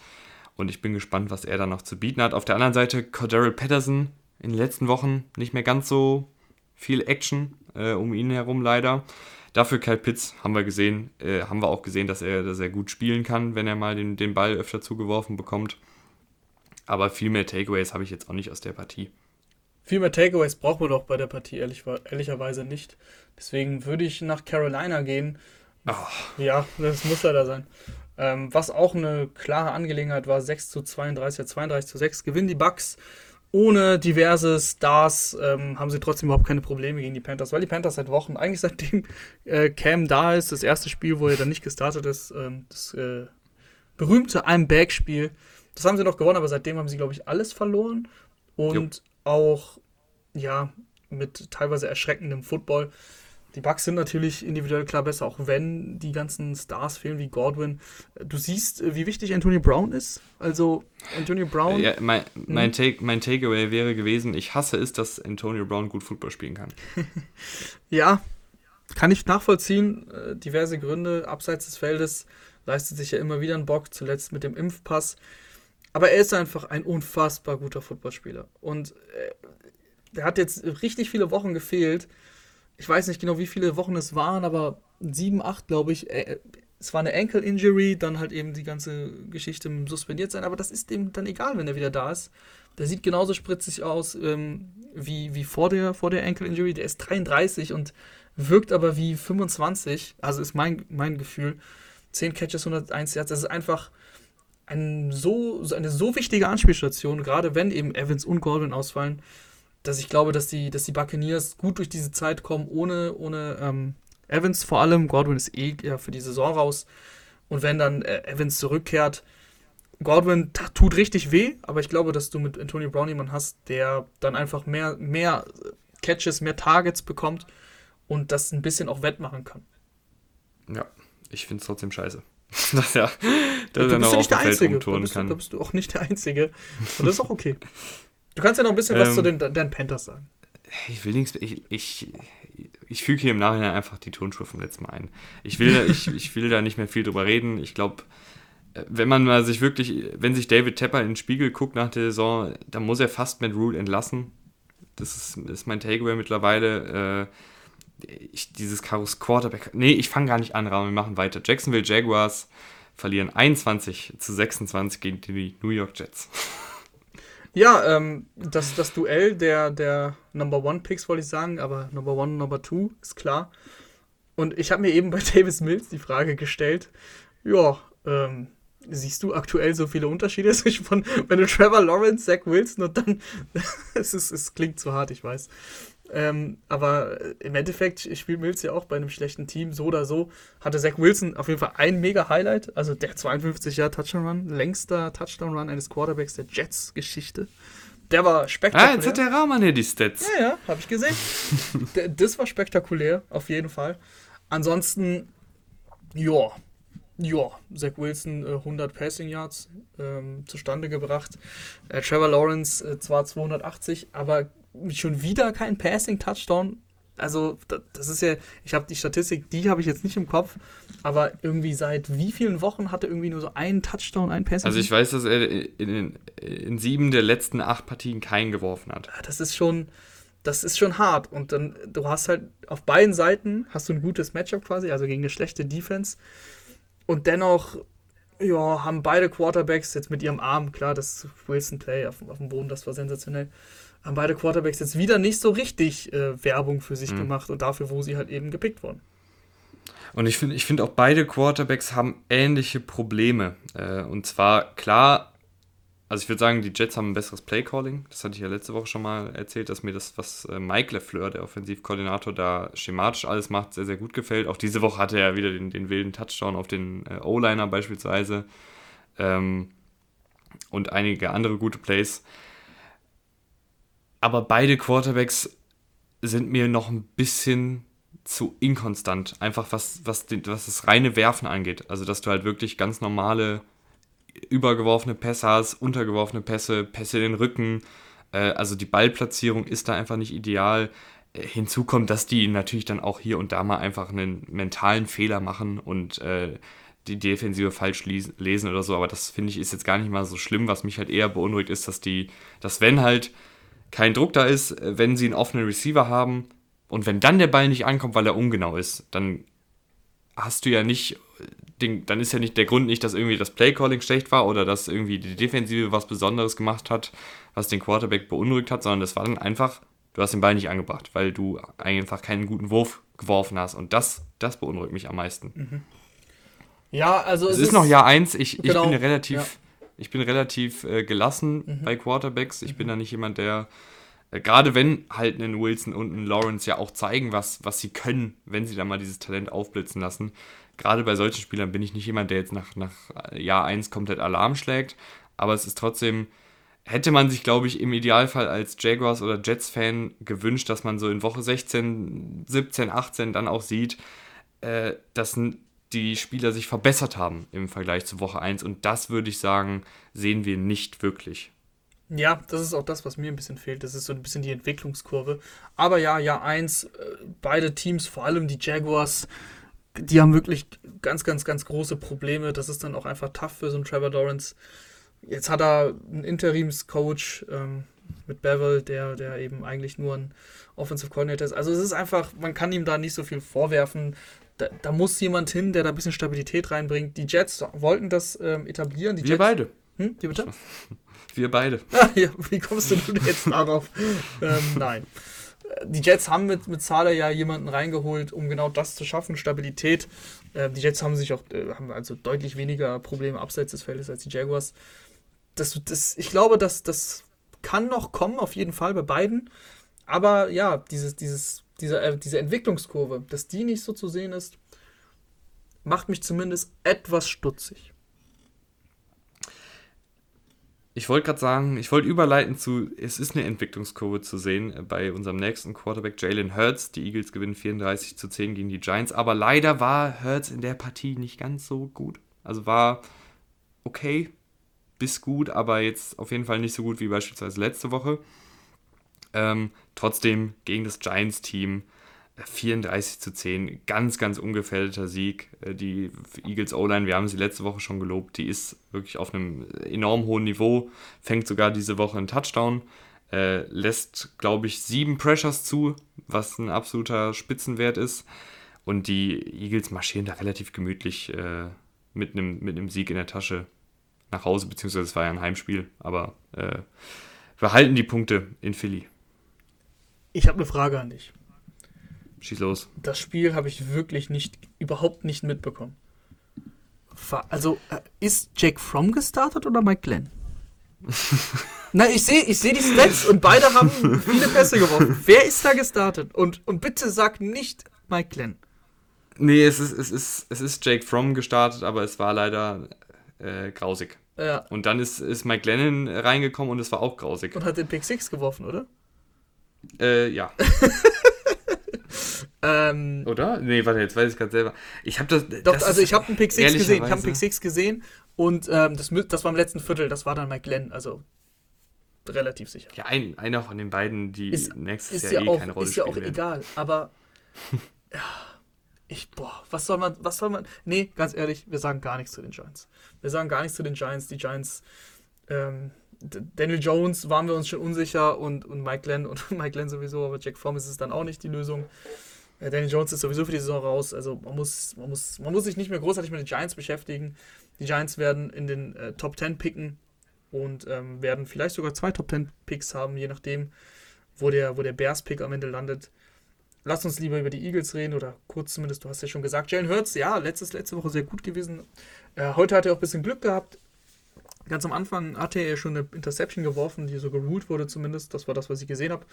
Äh, wurde dann wieder overturned. Ansonsten finde ich zumindest, auch wenn er sich schwer getan hat, auch wenn es lange anstrengend war, stand glaube ich 3-0 für die Giants. Dann Ehrlicherweise, die zweite Halbzeit war deutlich besser als genau. Eagles Seite. Ja, ja, genau. Darauf wollte ja. ich nämlich gerade hinaus. Also es stand im 3-0 für die Giants und dann haben sie irgendwie noch vor der Halbzeit das 3-3 gemacht, aber sehr, sehr fad das Spiel. Dass sie dann eben so aufdrehen können und dass auch Jalen Hurts dann ähm, aufdrehen kann, ähm, das, das, das gibt mir Mut. Und ich finde, dass er seit mhm. Wochen ähm, jetzt, ich war ja sehr, sehr skeptisch bei Jalen Hurts, aber ich bin dabei, meine Meinung ein bisschen zu ändern. Also ich habe ja, ich habe ja schon gesagt gehabt, Jalen Hurts ist, ist auf keinen Fall die Lösung, ähm, um irgendwie einen Super Bowl zu gewinnen in, in, in der Zukunft. Ja, ob er das jetzt immer noch ist, lasse ich mal so dahingestellt, aber ich lasse es eben dahingestellt und ich, ich ändere zumindest in der Hinsicht meine Meinung. Ich finde schon, dass du Fortschritte sehen kannst. Er, er ist als Passer akkurater geworden, aber er hat halt immer noch so ein bisschen seine Aussätze dabei. Das kann man aber immer noch beheben. Ist auch bei ihm halt erst Jahr zwei und das kann auch noch besser werden. Und dann hast du halt dieses Rushing Upside, auch wenn er das heute überhaupt nicht brauchte mit zwei Carries, was dir halt äh, den gewissen X-Faktor geben kann. Er hat an der gegnerischen 5 ähm, die zweitmeisten Carries hinter Jonathan Taylor. Auch ein mhm. krasser mhm. Stat. Also ein Quarterback, der da die zweitmeisten ähm, äh, Carries hat an der 5-Yard-Linie des Gegners. Und Devonta Smith, den, den muss ich noch hervorheben. Also das, was er bekommt, das fängt er schon echt sensationell und das macht er auch richtig stark. Also er ist, hat nicht die Mega-Target-Anzahl, einfach weil die Eagles nicht so viel den Ball werfen. Aber Devonta Smith spielt eine richtig gute Rookie-Saison, finde ich. Ja. Äh, einziger Kritikpunkt bei Philly ist, und das ist auch so der Grund, warum sie nicht so eine hohe Halbzeitführung hatten, äh, elf Strafen insgesamt in der Partie. Und wenn du, wenn die Eagles sich in die äh, Playoffs mausern irgendwie, dann kannst du es dir nicht erlauben, elf Strafen zu sammeln. Das würde ich noch äh, aus der Partie mitnehmen. Und ein, ein krasser Stat, Jake Fromm war gegen den Blitz 1 von 5 für minus 2 Yards. Das fand ich noch einen eine lustigen, lustigen Stat. Dann ist gut, dass du es gesagt hast. Gehen wir rüber zum Samstag, denn da hatten wir zwei richtig, richtig gute Partien, ähm, zumindest was die Bilanz angeht. Und ich fand, es waren auch beides sehr, sehr äh, spannende Partien. Die Colts gewinnen 22 zu 16 gegen die Cardinals und Rahman. Ich muss sagen, ähm, die Storyline bei mir, bei den Cardinals, war ja vor der Saison so ein bisschen, dass ich kein Cliff Kingsbury-Fan war. War. War. Ich war kein Cliff Kingsbury-Fan. Ähm, und ich wollte sehen, dass er dieses Cardinals-Team jetzt endlich mal auf, den, auf das nächste Level hebt. Und dann hat er, haben die Cardinals losgelegt wie die Feuerwehr und ich sah ein bisschen doof aus, weil äh, ich Kingsbury halt schon ein bisschen härter kritisiert hatte vor der Saison. Und jetzt muss ich sagen, in den letzten beiden, zwei, drei Partien äh, schleicht sich wieder so ein bisschen das Bild von Kingsbury ein, was ich vor der Saison hatte, nämlich einen Coach, der schon auch davon lebt, von der individuellen Klasse von seinen Spielern. Und wenn diese Klasse dann eben nicht da ist, dann bröckelt dieses Team aber sowas von zusammen. Ähm, und das war ja in der Mitte der Saison nicht so. Da haben sie mit Colt McCoy beispielsweise auch äh, zwei von drei Spielen gewonnen. Äh, aber jetzt sieht das, finde ich, ganz anders aus. Und, und was ich immer ein bisschen, ähm, wo ich immer ein bisschen aufhorche, ist, wenn ein Team ein, einen totalen Leistungsabfall zwischen Starter und Backup hat. Weil dass der, dass der Starspieler gut spielt, das ist meistens auch, auch wenn das jetzt sehr pauschalisiert klingt, ähm, nicht ganz so stark abhängig vom Head Coach. Wenn du einen TJ Watt zu den Texans packen würdest oder zu den Jaguars, wird er wahrscheinlich trotzdem sehr, sehr gut spielen. Aber für mich ist ja auch die Kunst eines Head Coaches und eines Coaching-Staffs, dass du deine Backup-Spieler auf einem guten Niveau hältst und dass du dann eben mit dieser Next Man Up Mentality keinen so riesigen Leistungsabfall hast. Ich meine, wir sehen das bei den Titans, die gefühlt oft mit, mit der dritten Garde spielen, aber auch bei einem Team wie die Packers, die total äh, verletzungsgebeutelt durch die, die Saison zwischenzeitlich gegangen sind, wo auch dann die Backups gut spielen. Ähm, und ich finde es ein bisschen erschreckend, dass die Cardinals mit ihren, mit ihren Spielern aus der zweiten Reihe dann doch deutlich, deutlich schlechter sind. Also sei es jetzt der, der Center, äh, der deutlich, deutlich schlechter ist, wo es dann zu Miscommunications kommt. Ähm, sei es die Receiver, die dann vielleicht nicht ganz so gut sind wie in der Andre Hopkins, was natürlich auch schwierig ist, aber trotzdem. Ähm, oder sei es in der Defensive Line, äh, seit JJ Watt ist, äh, haben die Cardinals ein chronisches Problem, den Lauf zu stoppen ähm, und Druck zu generieren. Da fehlt es mir dann einfach, da, da, fehl, da, fehlt, da sehe ich dann nicht mehr so richtig, was Kingsbury macht momentan. Dabei war es ja eigentlich so. in dieser Saison schon zu sehen. Also, Lang geredet, jetzt bist du dran. Ja, also Colt McCoy, also du hast von Backups gesprochen. Colt McCoy hat drei Spiele gemacht, mindestens. Ähm, mhm. Und Colt, der, davon hat er zwei gewonnen und davon hat er auch Spiele ja. überzeugend gewonnen, weil es einfach gut gecoacht war. Das hat, da haben wir Cliff Kingsbury noch in den Himmel gelobt. Ähm, und das ist so ein bisschen abgeflacht. Und man, man bekommt bei den Cardinals das Gefühl, letztes Jahr war es ähnlich, da sind sie 6-3 gestartet. Jetzt sind sie sogar 7-0 gestartet und dass sie so ein bisschen, äh, auch und da, da nehme ich Murray auch mit rein, mit dem Saisonverlauf so ein bisschen einbrechen. Also Murray hatte letztes Jahr dann auch irgendwann Verletzungsprobleme, das gab es auch dieses Jahr. Er ist ja wieder zurück und er sieht ja auch super athletisch immer noch aus. Ich meine, der, der 57-Yard-Lauf, ja, das ist ja der Wahnsinn, was für ein Tempo der Typ hat. Aber ähm, dennoch mit dem, mit, mit dem Saisonverlauf wird er unsicherer, hast so ein paar shaky Plays, aber bei dem Spiel jetzt, über das wir ja reden, da muss man auch sagen, da haben sie sich halt selbst in den Fuß geschossen. Also da war wirklich vieles dabei, sei es die Safety oder die ganzen verschossenen Field Goals oder Extrapunkte. Das Spiel dürfen die eigentlich gar nicht verlieren. Und dann, ähm, sie haben eigentlich, sie hätten Carson Wentz auch ein, zwei Mal auf jeden Fall intercepten können. Carson Wentz Deadline sieht deutlich besser aus, als sie war. Also Wentz, sowieso ein typischer Wentz halt. Also da waren wirklich wieder einige Plays dabei, die, die sehr gefährlich waren. Nur hast du es halt, hast es halt einfach nicht hinbekommen, am Ende dann auch ihn zu stoppen. Das, der Touchdown auf Patman ähm, bei, bei Third Down, der war halt sensationell. Also es war ein unfassbar guter Wurf von Wentz. Und da hat man alles gesehen, was Wentz auch kann, sein kann. Äh, kommt aus der Pocket raus, äh, ist ein Athlet, äh, kann auch einen Sidearmwurf über den Defender noch heben. Das war brillant. Und wenn du dann auch noch das Play dann eben nicht stoppen kannst, ja, dann, dann ist es halt so ein richtig gebrauchter Tag äh, für, für die Cardinals. Was mich, was mich auch ein bisschen irritiert hat, das ist so ein kleiner Side-Aspekt, also so ein Seitenaspekt. Es waren noch 4 Minuten 30 dann und sie liegen mit 9 zurück. Okay, du hast zwei Scores Rückstand, du musst jetzt so ein bisschen Gas, Gas geben. Weißt du, was die Cardinals gemacht haben? Die haben dreieinhalb Minuten von der Uhr genommen oder sogar mehr, 3,45. Es waren dann plötzlich nur noch 45 Sekunden und dann stehen sie in der Goal-Line. So, du hast nur kurz, kurz gemacht, du hast nichts versucht, da war gar nichts dabei, irgendwie mal ein Risiko einzugehen. Du musst ja zwei Scores aufholen. Das ist das, was mich so ein bisschen, hm, so ein Stutzen, auch wieder hier ins Stutzen gebracht hat. So, wie, wie kann das sein? Und dann ganz völlig kurios, dann bist du an der Goal-Line und bei 45 Sekunden auf der Uhr kickst du dann Field Goal bei Third and Goal, statt einfach noch einen Shot in die Endzone zu probieren. Hat auch kein Mensch verstanden, glaube ich. Aber dass du dann auch nicht in der Lage bist, wenn die Coles Band but Don't Break spielen, da so ein bisschen was zu riskieren und dann, dass du dann nur Checkdowns auf Chase Edmonds nimmst. Ja, also ich glaube nicht, dass Hopkins noch in dieser noch zurückkehrt. Das heißt, eventuell, wenn sie ins Championship Game kommen, dann ja, aber Hopkins, auf den können sie sich jetzt erstmal nicht verlassen. Und die, die Cardinals müssen eine Lösung finden, weil die Offense oder die ganze Mannschaft, ähm, ja, die bröckelt so ein bisschen gerade dahin. Mhm. Ein Team, was überhaupt nicht bröckelt, und damit kommen wir, würde ich sagen, Rahman zum letzten Spiel, äh, sind die Green Bay Packers. 24 zu 22 gegen die Cleveland Browns. Es war eigentlich ein bisschen deutlicher, als das Endergebnis äh, vermuten lässt. Aber die Browns haben dann am Ende nochmal ja, richtig Gas gegeben. Das kann man so oder so sehen, oder? Ja, es war, finde ich, schon auch wieder hier überraschend, dass da auf einmal war es dann wieder eng. Ja, aber wenn Baker Mayfield nicht Baker Mayfield Sachen macht, dann müssen die Browns das Spiel ja sogar gewinnen. Deswegen finde ich so, hm, also es war, ich finde nicht, dass es so deutlich war. Ja, ja, aber ich fand, es war überraschend, dass sie noch zurückgekommen sind. Mhm, mh. So jetzt, auf einmal. Mhm. Äh, und ich weiß, dass du mir noch, du hast mir einfach, äh, Rahman und ich schreiben jetzt eigentlich nicht sonderlich viel während der Spieltage.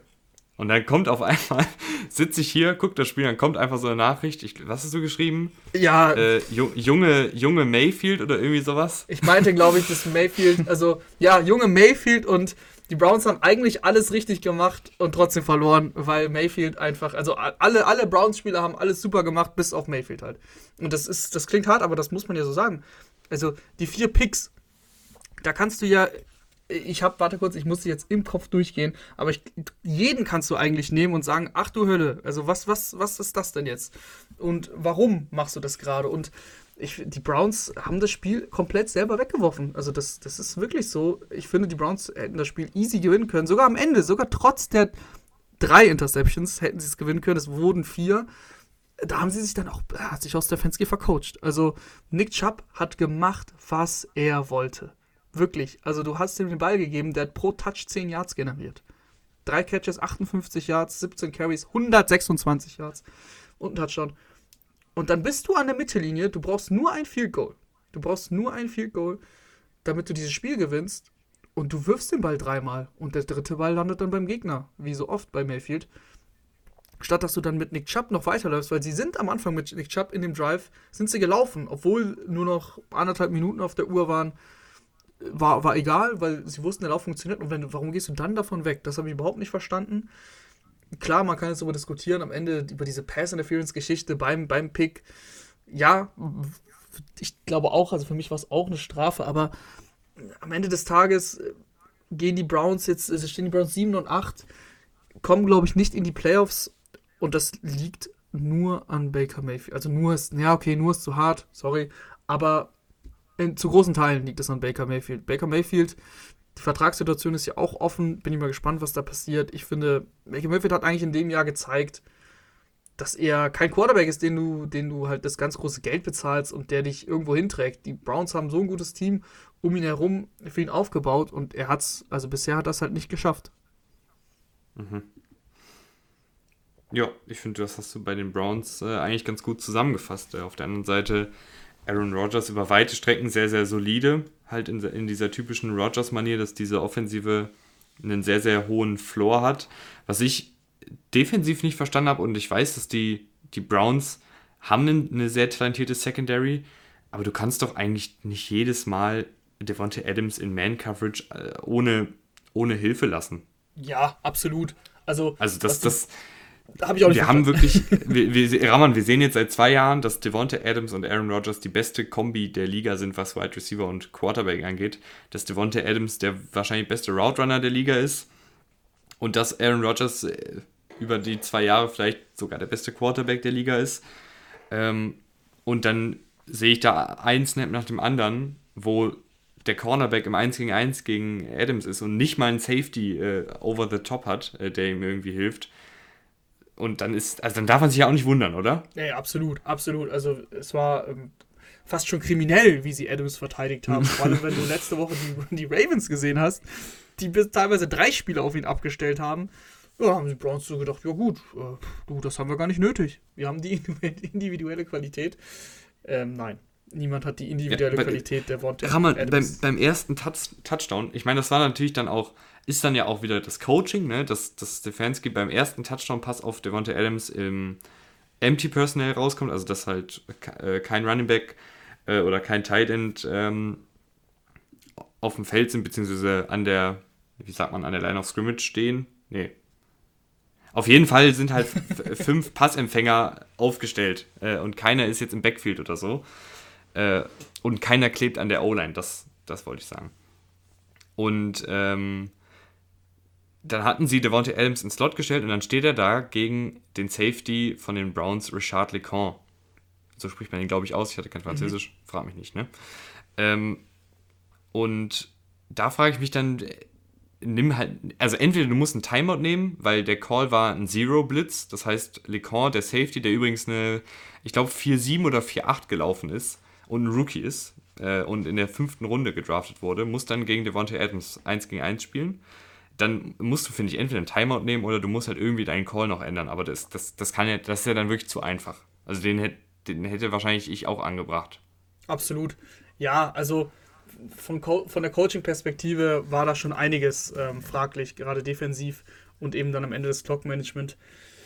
Die Browns und, und gerade, wir sagen ja gerade beide relativ klar, dass da wirklich viele Entscheidungen waren, die so fraglich waren. Trotzdem warst du in der Position, das Spiel zu gewinnen. Also das Spiel hast du hast du nicht nur mit Mayfield weggeworfen, das habe ich eben so gesagt, das stimmt natürlich nicht. Äh, Coaching spielt eine Rolle und, und ähm, Defensive, wie du, wie du eben Devonta Adams verteidigst, spielt alles eine Rolle. Aber es ist einfach schade für die Browns und das spricht, das, ich finde, das spiegelt so ein bisschen auch, auch das Jahr wieder von, von, von Cleveland. Äh, letzte Woche, da hattest du die Probleme mit, mit der ganzen Covid-Geschichte, verlierst du mit einem Last-Second-Field-Goal jetzt äh, zwei Punkte. Ähm, ein Spiel, was du gewinnen musst, weil du schon an der 50 bist mit drei Timeouts und die Packers können den Lauf nicht stoppen, verlierst du trotzdem. Es ist äh, in Cleveland auf jeden Fall dieses Jahr einiges liegen gelassen worden, was es wäre deutlich, viel, deutlich, deutlich mehr drin gewesen. Ich hoffe, ich werde heute, also ich bin ja bei meiner Familie zu Hause, ich hoffe, ich werde auch liegen gelassen und werde nicht äh, morgen früh geweckt. Weißt du, weißt du, wer das Ich würde sagen, Rahman. Ich sag eine Sache, einen Satz habe ich noch. Ja.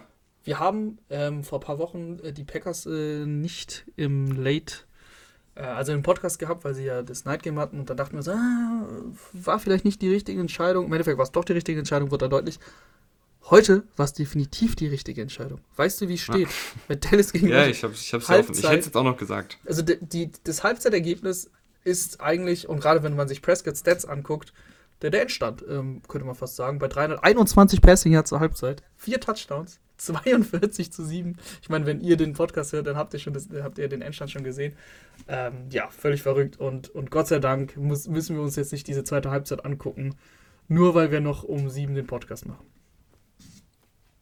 Und damit äh, verabschieden wir uns und äh, danke fürs Einschalten und Rahman, äh, guten Rutsch ins neue Jahr. Guten Rutsch an alle Zuhörer auf jeden Fall. Danke fürs. Ja. Ja, danke fürs Einschalten das ganze Jahr über. Ne? Das, ist, ähm, das ist echt, echt stark gewesen. Und wir hören uns in alter Frische 2022 wieder. Ja. Bis dahin. Ciao. Ciao.